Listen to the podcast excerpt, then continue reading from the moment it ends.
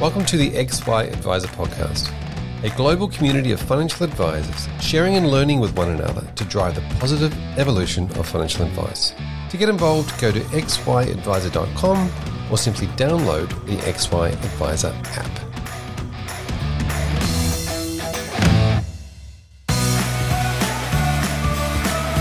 This series is brought to you by Hub24, Australia's leading provider of integrated platform, technology, and data solutions to the wealth industry. By working with licensees and advisors, Hub24 is delivering innovative solutions and service excellence that enables you to do business your way, creating efficiencies for your business and value for your clients. These are just some of the reasons why advisors have rated Hub24 number one for overall satisfaction and best managed portfolio functionality six years running, empowering better financial futures together. Find out more at hub24.com.au.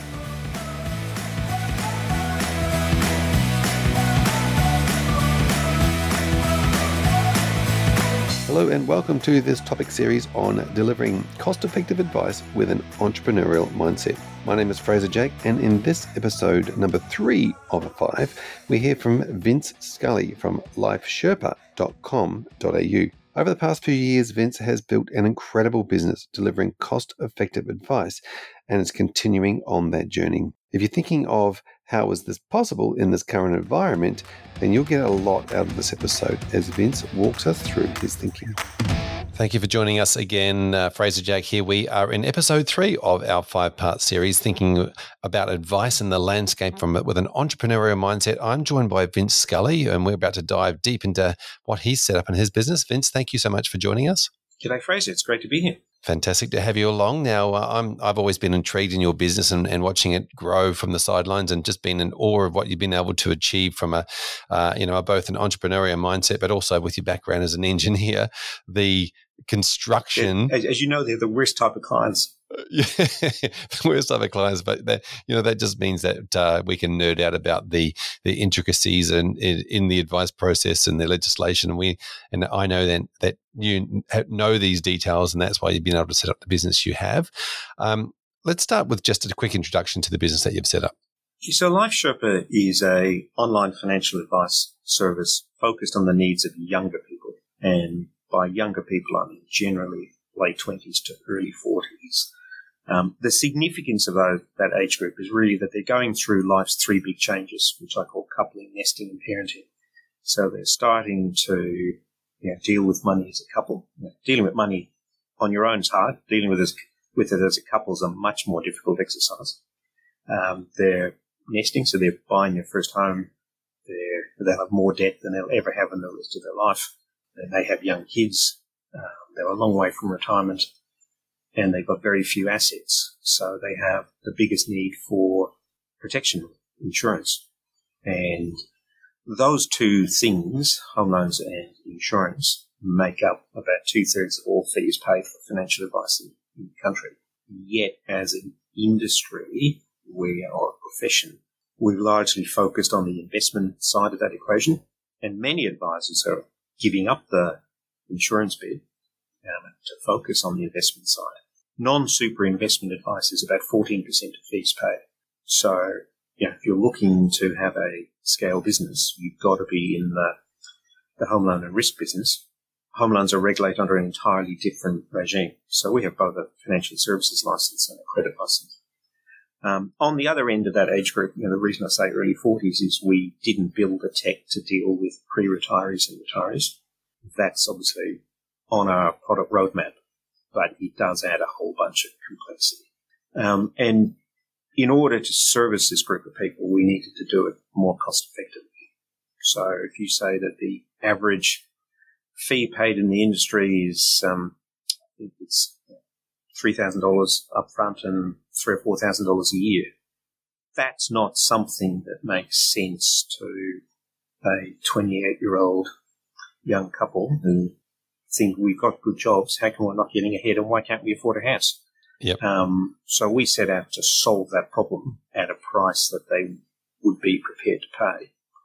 And going back to the original asset affordability or accessibility of advice um, research, which I think now is 2005, 2006, like it's a long time ago. The conclusion was the consumer was prepared to pay three to five hundred dollars, and the recent advisor ratings research doesn't throw up any materially different different answer to that. So we set say, well, how do we service this group of people at that sort of price? We concluded that there were three things, three problems we had to solve, um, and only one of those problems had been really addressed before. So the first one was to be able to find consumers when they weren't actually in the market for a product. So, you know, if you want someone who wants a home loan today or an insurance policy today, they are two of the most expensive clicks you can buy from Google. And um, so we needed to build something that would engage with this cohort outside of that cycle and be able to create a journey from the I've got a vague problem with my money. Why aren't I getting ahead? And will I be okay? To leading that person through a journey. And the journey concept is what led to the Sherpa analogy. Lead her on a journey from, you know, struggling to thriving via sorting her budget out, getting her debts repaid, buying a first home, sorting a super, preparing for the unexpected, and setting yourself up to head over 40 years to retirement. So that was the, the first problem we had to solve, and that was really built around content and education. So our website is you know, content heavy. Our client acquisition costs is spent mostly on um, engaging content and dispersing that. The second thing we need to solve, which is where a lot of the effort in the industry spent, is reducing the cost of service. And in our case, that was really about rather than trying to build tech that solved every problem, we said, well, let's focus first of all on a relatively homogenous group of people. So if you've got a self-managed super fund, you're not a Life Sherpa customer. If you've got a family trust, you're not a Life Sherpa customer. If you're retired, you're not a Life Sherpa customer. If you run an incorporated business, you're not a Life Sherpa customer. And so by focusing on largely PAYG, average or above average incomes, few assets, you actually can create technology that solves most of that problem. So what you do is you do all the research up front and says, well, if you're in this box, this is the answer. And so the advice process then becomes a question of working out which box this person fits in. And there could be thousands of these boxes, but the answer is you solve the, you solve for the answer first. And now you just have to work out which box they're in. And more importantly, lead them through that journey. And that's the third limit that we had to solve was making sure that the advisor client meeting, because you can't deliver holistic advice without a real human. You can solve portfolio allocation and management, which is what's traditionally referred to as robo advice, but you can't solve the human problem without human advice. So what we needed to do was to make sure that we kept the expensive bit, the real human advisor, for the bits where they were adding real value and let the machine prepare the advisor and the client for that meeting. So the client or member in our case comes to that meeting problem aware and solution aware. So they know they're trying to, for example, prepare for unexpected illness or accident. They know the answer to that is some form of risk product they understand broadly what income protection is, broadly what TPD is, broadly what life is. And the advisor's job then is to guide them through the process of confirming how much they need, who they should buy it from, and why it matters, and why that's the right answer for them. And the same goes with investment advice or super advice. That one of our measures of success is that the client understanding why it's the right answer. They don't have to know the intricate detail, but they do have to understand why they're doing what they're doing. I, you know, if you liken it back to your, your, your car analogy, that if you're going to go camping on the weekend, you probably need a four-wheel drive and you probably need a diesel. You don't have to understand how a diesel engine works to know that it's the right answer, but you have to know what it does for you that makes it the right answer. So if any of our clients have to resort to the my advisor put me into this explanation, we failed in our job. So we need to give the member the, the ammunition to deal with Uncle Bob at the barbecue who says, well, why are you in that fund? I'm in some particular big super fund and it's cheap. And so that our member has the psychological backing knowledge to know that what they've got is actually the right answer for them, even though it may or may not be the cheapest. Now, they may or may not have the argument with Uncle Bob, but mentally they're prepared for it. And that gets rid of the buyer's remorse problem, which is the biggest cause of complaints in this industry. Yep. Now, I want to. There's so much to unpack in that, and uh, I love the way that you engineered it uh, through the through the three phases, and, and, I, and I really love the journey conversation when you were talking and saying that. It really reminded me of that the the you know the the hero's journey around every story that's ever been told, who's the hero in the story, and and, uh, and, and it's it's very clear to me as you even the name and the uh, and the guide. Um, you know, as as a Sherpa, as a guide, you're not the hero of the story. The the client's the hero of their own story, and you're the um, and you're just the guide, helping them make uh, a whole lot of small decisions, but mm. helping them make the decision, not you making the decision and telling them what they should be doing. You're just sort of guiding them through this process and saying there are a whole lot of micro decisions you need to make. Uh, we're not going to make every single one of them today, but um, he, you know, here, here, is some information. Here is some. Here is a guide. Here are some thoughts and ideas. Um, you know, there, there, are some decisions to be made. What do you want to do? Is that is that how it works? Yeah, broadly. Um, I mean, obviously, your Sherpa is is a guide who knows that the territory has done it before. Uh, they carry your pack to share their knowledge of the mountains with you, but ultimately it's your summit, and they're there to guide you to your summit. Sometimes they carry the pack, sometimes they don't. Um, but ultimately it's your summit we're there to help you work out what climb you want to do and to get you there and back safely. Yep. Now, I wanted to um, uh, touch in a little bit onto the tech side of it because obviously, um, when, when, you mentioned, you know, reducing cost to serve involves a, a, little bit of technology and a lot of, um, you know, uh, obviously, with you mentioned a lot about content and education prior to that, and and distributing that information and getting it to your members. And I want to talk to you about members as well mm. at some point. Um, the word member versus client. Um, That's a very important distinction. Yeah, it is. I'll, I'll, dive into that in a minute, but I want to go through the tech build and the, and the conversation around, you know, reducing cost to serve. And um, obviously, there's a lot of options with tech, but then there needs to be a decision making process behind how and what you use and when you use it. Yeah, that's a that's a really good question, and there's pe- people are spending a lot of money and bandwidth in trying to solve some tech problems.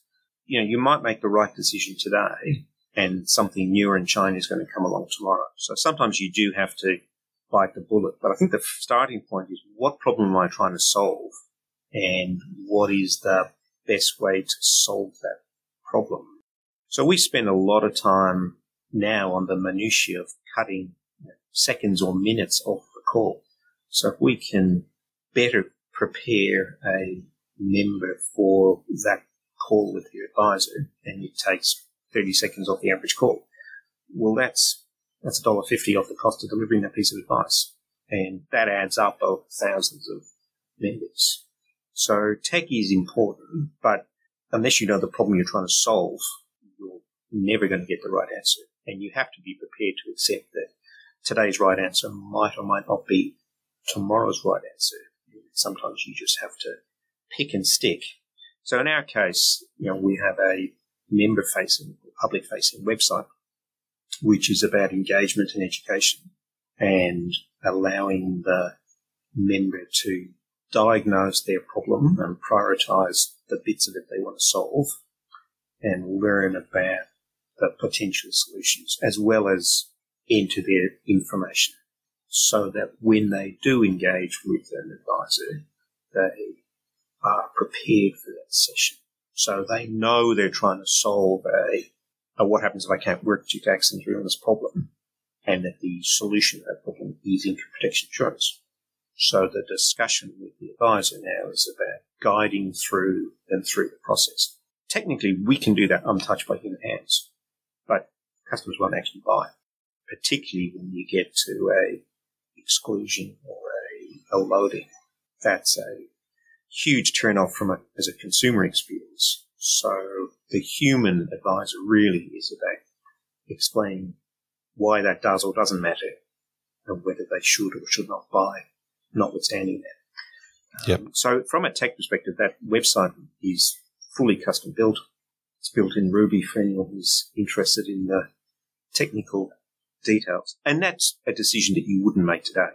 Uh, yeah, Ruby was the hottest thing in web development when we started in 2015 or 2014.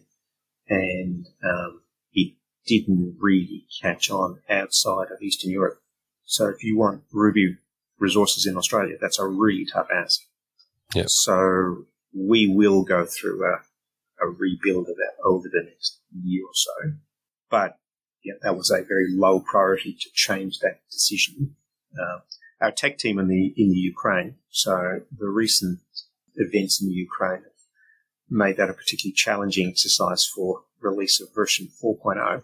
So yeah, solve what you want to do. Uh, so that's our front end, uh, client facing product. Uh, you know, back end is built entirely on Salesforce and that's a whole bunch of apps that all work together. So we use, we use Salesforce for our CRM. We use Marketing Cloud for our marketing automation, emails and text messages.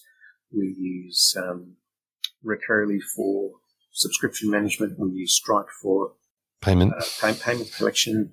We use um, a system called Vonage for our phone system, so that when you dial one three hundred my Sherpa, it goes, ah, that's Fraser's cell phone. Fraser's advisor is Steve. Um, now, where's Steve logged in today? And in the meantime, it started recording the call.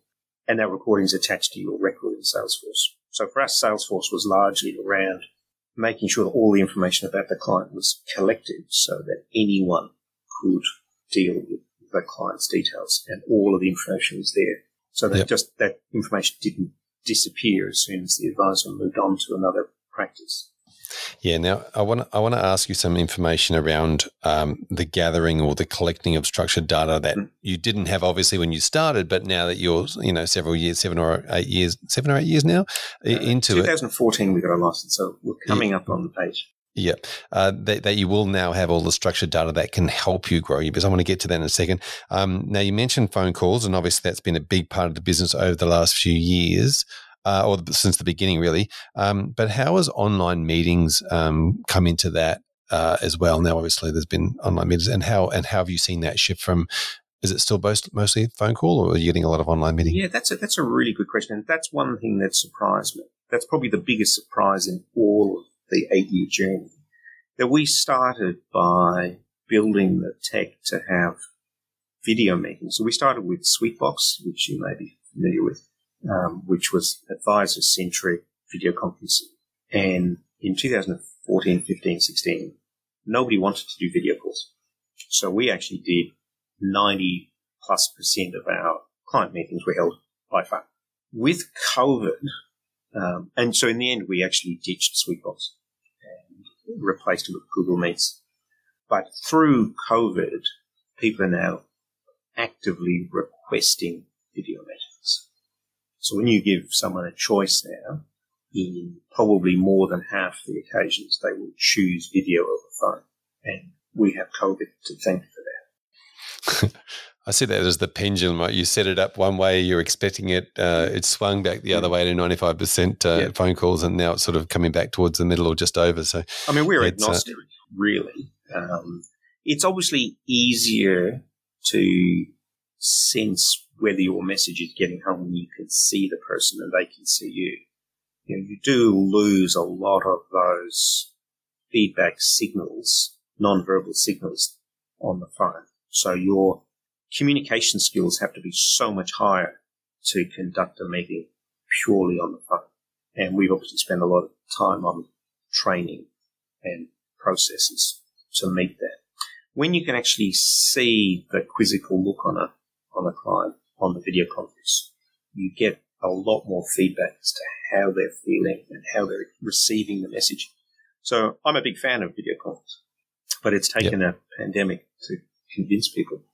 yeah, it's because that's what it's all about. It's about uh, what consumers are, are after. Um, tell me a little bit more about um, with the video calls you mentioned. You use Google Meets Mhm. now, and with uh, with hearing impaired people or people that uh, wouldn't be very good on the phone. Yeah, um, we've got a number of members who are um, hearing impaired, and they are quite happy to have a two-way dialogue using video conferencing. So Google Meet produces real-time subtitles or captions, which are really accurate.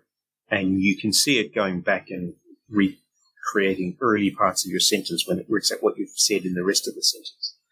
And then they can, some can verbalize, others can't really. Um, and they're happy to type backwards, but they're very good at it. Um, and Google Meets just changed the game in context. You could not do what we do with these these group of clients without that sort of technology. Yep. Yeah, it, uh, it is certainly. There's been, and and in a lot of that scenarios, it's not like you've created Google Meets. It's a product that's already existing, and that all you're doing is utilizing it in the, in the business. Yeah, and it's a couple of dollars per user per month. Like, yeah, um, that's such a change. Uh, I was telling one of the BDMs, one of the fun BDMs at coffee the other day. We were talking. They're a tech fund, so we were talking about technical changes in my career. In um, 1983, a one megabit per second dedicated line in the UK cost £100,000 a year. We're, we're just sending high definition video for free. Yep. And, yep. And that's, incre- and that's only, incredible. Well, yep. it'll be 40 years next year. Um, a megabyte of IBM RAM for the 360 was $100,000. Yep, and it doesn't it doesn't appear to be slowing up too much too. It's still got a fair way to go. Now, one of the things I wanted to throw into the mix here was just the conversation we mentioned earlier around membership and members, um, because a lot of the time we, we struggle with, you know, uh, the, the process. The traditional process was um, a fee for service, either linked to um, linked to an investment amount or or the time and within an office, because obviously that's how accountants used to charge per office. They used to work out what the what cost would be. So to flip that on its head and turn around and go, well, the business cost is X, Y, Z, and uh, we need X members to pay money and become members how did that come into your head? Because you were one of the first to start doing that. Yeah, I mean the the original thinking around that was more about the relationship between the advisor and the client. So traditionally, in most practices, most clients would consider themselves to be Fraser's client. Fraser is my advisor. It's not Balmain Financial Advisors, what it says on the door. It's I'm going to see Fraser and my advisor. And the consequence of that from a practice perspective was that the individual advisors started to capture more and more of the revenue and that the practice therefore really became this loose cooperative of individual advisors sharing a kitchen and that that led to a whole bunch of behaviors which were not consistent with sharing clients around the office. And it also meant that the thing that drove the advisor's ability to capture that revenue was that if they, they could threaten to walk across the road and most clients would follow them. So the initial thinking around this was that we wanted people to form a relationship with the brand, the LifeSherpa brand, rather than their individual advisor. And the use of member rather than client is part of making sure that they feel part of the community rather than a you know, part of a book of fees that can be sold and transferred. So, but in order to do that, you've got to have a whole bunch of systems that and behaviors in the team that makes that a reality. Turning your your four thousand dollar ongoing advice fee into a membership fee on its own does nothing. What you've got to do is have the the benefits of membership be clear and then to make the member feel that they are actually a member. So when you join LifeSherpa as a member, you get assigned a Sherpa who may be one of a number of people. They could be a licensed financial advisor on the register. They could be a mortgage broker. They could be a someone who isn't on the register but is otherwise licensed. But their job is to ensure your success as a member. So they will do a lot of the coaching and onboarding to make sure that you're getting the most from your membership and to guide you to the relevant expert at the time. So if they were a you know, an advisor going through their PY, for example, they will have been trained in the Life Sherpa coaching methodology and all of our philosophies, so they can do a lot of the, the non-personal advice stuff. But when it comes to doing a piece of super advice or a piece of risk insurance, they would then introduce the relevant expert, but they're still fundamentally responsible for making sure that that happens and making sure that you're you're progressing as a member. And that division of labour is particularly important in, in terms of the cost structure. And it, but it does rely on scale. Yep. So, so the, but the membership is, is particular, is largely around divorcing that relationship between an individual and a client and turning it into a member of the community who will be serviced by whoever the relevant expert is from time to time. So when your advisor leaves, Salesforce will just ensure that all your information is still there and um, life goes on. And you still call 1300 MySherpa, you still email my MySherpa at lifesherpa.com.au, and you don't need to know really whether it's Mary, yourself or Pete. Yeah, that's a really interesting distinction, isn't it? To, to, be able to have the systems in the background that can can help, but then also having a, a project manager um, that doesn't need to be an advisor that can project manage the client through all the different steps and uh, and guide them along. Now so, you need your systems right and your processes right to make sure that that can be done in compliance.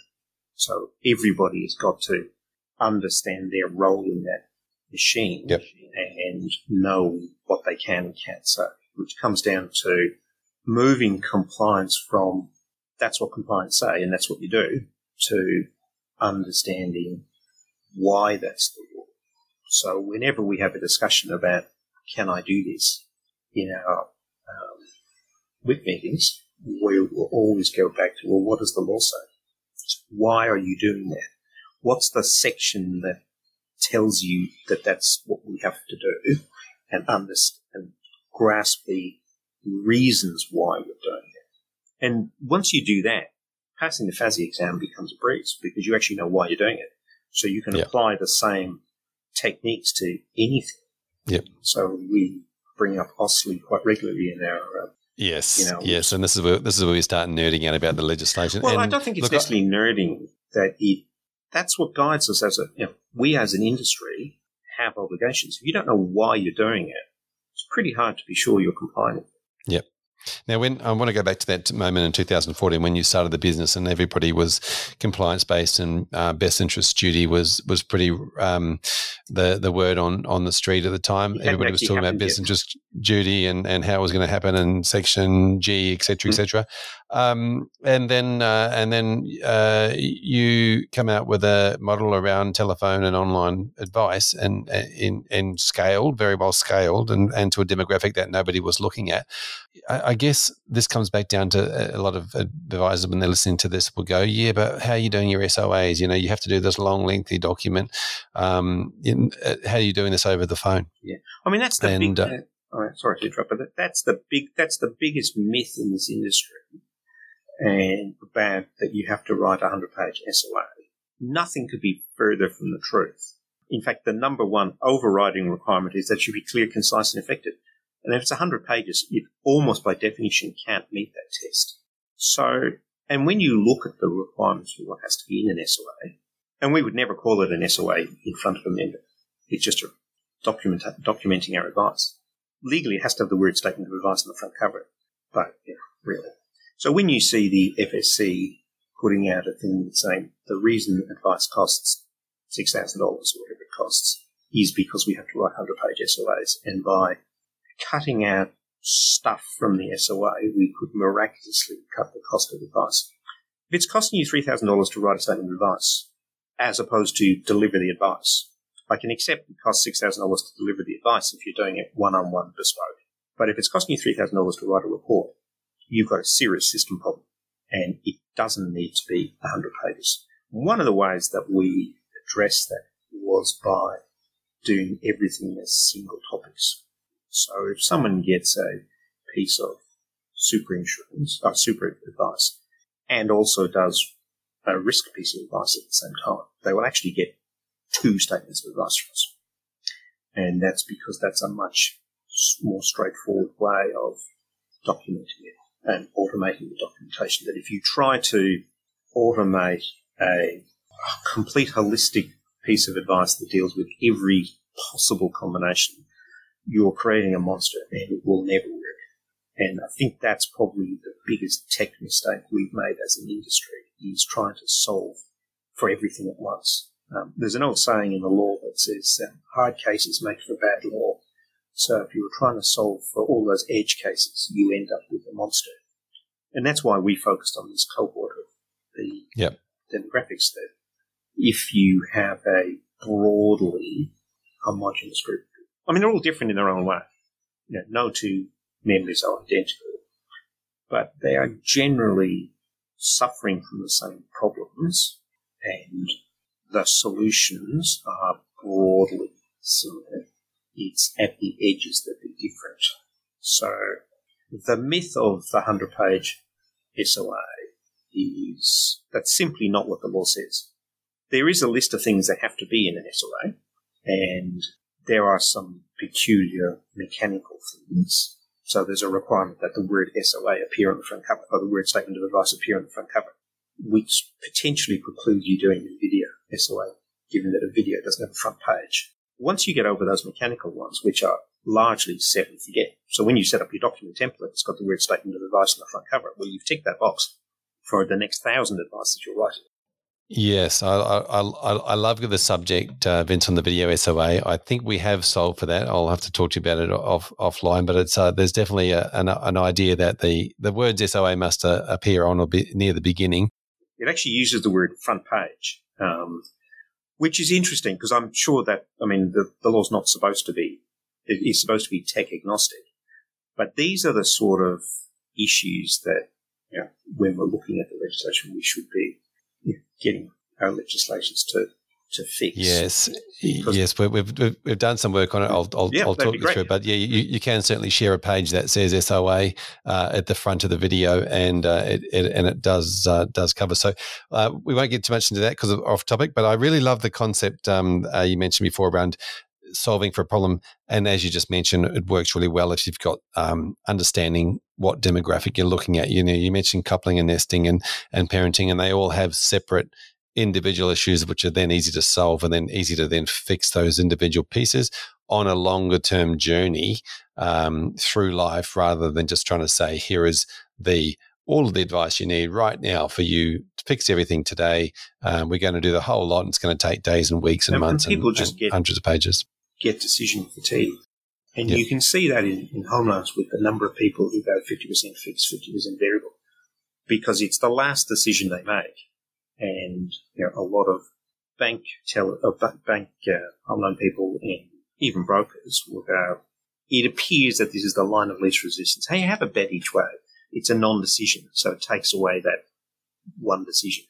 Uh, yeah, sit on the fence. In most yeah. cases, it'll give you the worst of both worlds rather than the best of both worlds but um, it's an easy decision to make. So if you chop up the advice into digestible chunks, but deliver them within a holistic framework, get you really do get the best of both worlds, and the client yep. doesn't have decision fatigue.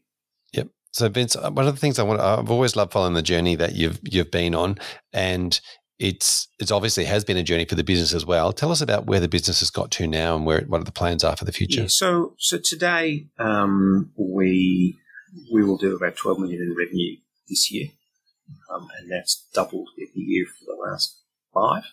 Um, so we've clearly demonstrated that there is a product market fit, and um, we are progressing, and that we could keep doing that. Um, the big change, the two big changes coming in the next few months is, well, right now. So first one is we've launched our corporate offering.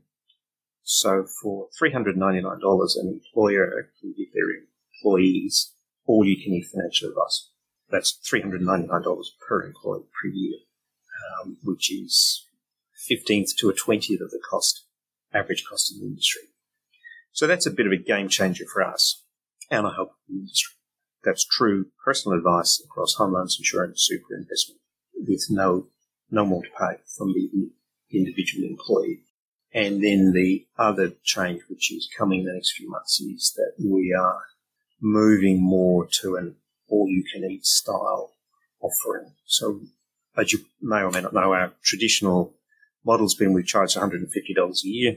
You could buy a course, you could buy a book, you could sign up for a paid webinar, you could um, some super advice, um, investment advice, you do your homework. So we had a menu of services that you could choose from. Um, we are now rolling, and the, the theory behind that was that it was clear, it's transparent, people could buy what they wanted when they wanted. As it's turned out, that adds a bit of complexity both from a back office perspective and from a client decision perspective. So we're turning that into a, a single price of 549 a year, which would include your ongoing portfolio management and everything else that you buy, apart from upfront advice on super investment. So that's a bit of a game changer, I think. And again, it reinforces our position as Australia's most affordable financial advice destination.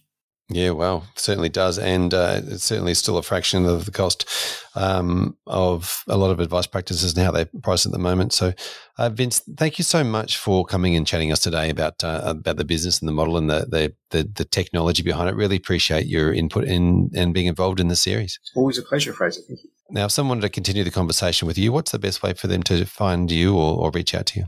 Uh, we're at lifesherpa.com.au, and I'm on LinkedIn and Scully, and we are on Facebook at My Life Sherpa, as we are on Instagram.